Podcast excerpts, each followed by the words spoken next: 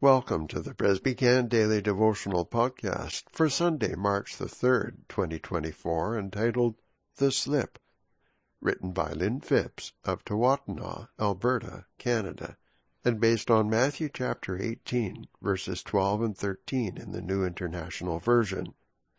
What do you think?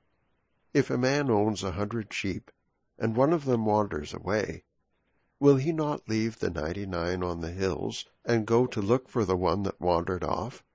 And if he finds it, I tell you the truth, he is happier about that one sheep than about the ninety-nine that did not wander off. Years ago, my aunt, my grandmother, known as Nan, and I were walking across a hospital parking lot after visiting my grandfather who was recovering from surgery. It was dark and icy.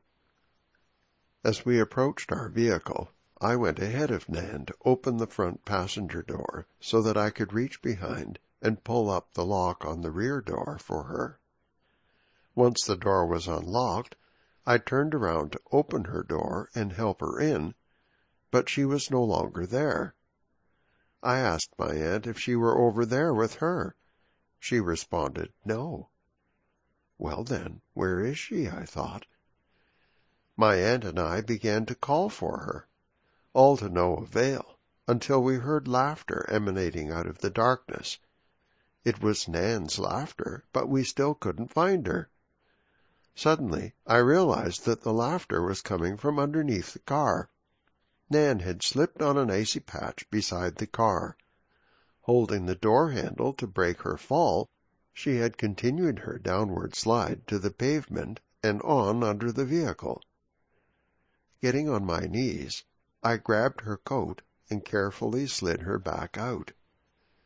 Always having such a wonderful sense of humor, she continued to laugh.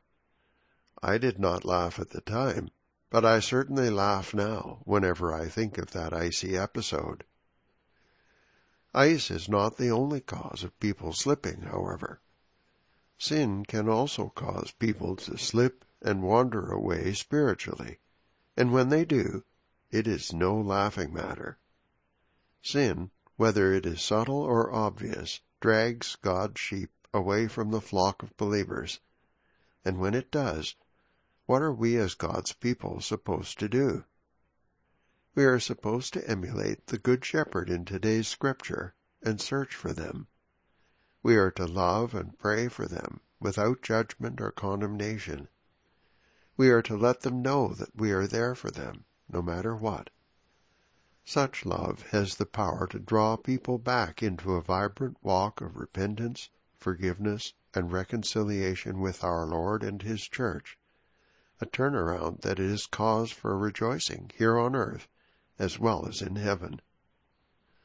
For whom might God have you searching today? Let us pray. Father God, thank you that you never give up on us when we slip and fall into sin. Help us, as your children, to do likewise in regard to our brothers and sisters in Christ, that many will be returned to the fold of your love and forgiveness. In Christ's name we ask. Amen.